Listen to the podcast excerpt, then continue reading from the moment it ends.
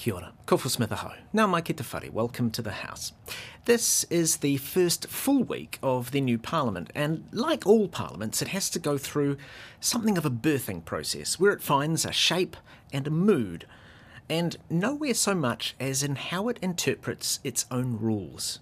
The first weeks of any parliament are a bit like a new classroom with a brand new teacher, where students test the teacher to get a feel for just where the lines are.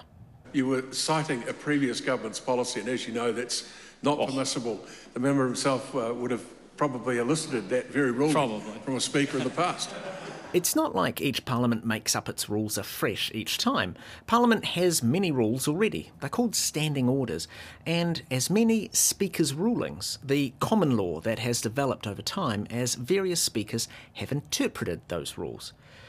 And here's where it gets interesting. Because, like with the Bible, you can often find a speaker's ruling to support extremely varied interpretations, and you'll see that play out in a moment.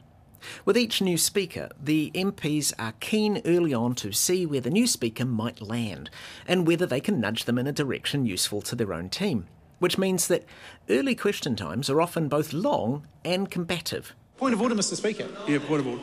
The, the question would have had to be authenticated. Therefore, you have accepted that the question is valid. Therefore, you should accept. You should require the minister to provide an answer. As you know, many times there are uh, questions that are asked in this House that uh, the, the uh, argument of authentication, authentication has been has been run and, and not necessarily accepted by the minister who's answering the question.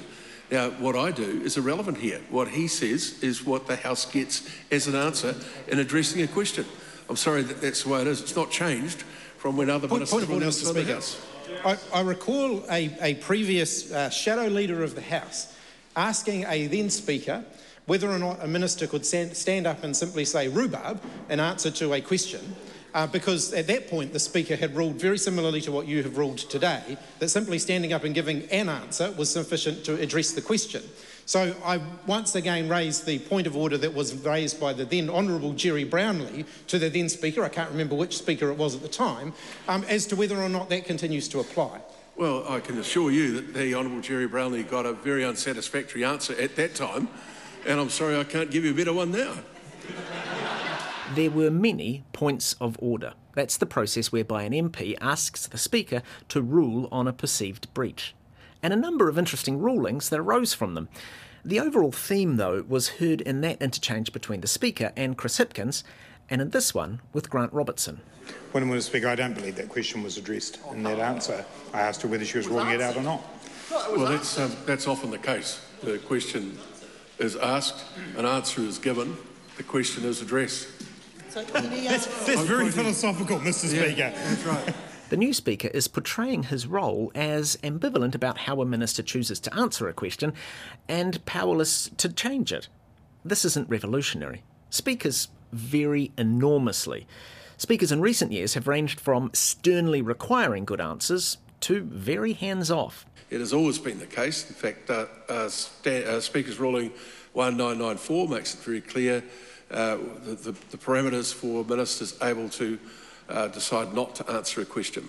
That ruling is from the Muldoon years and says the Speaker cannot force a minister to give an answer to a question and has no responsibility for the quality of the answer given.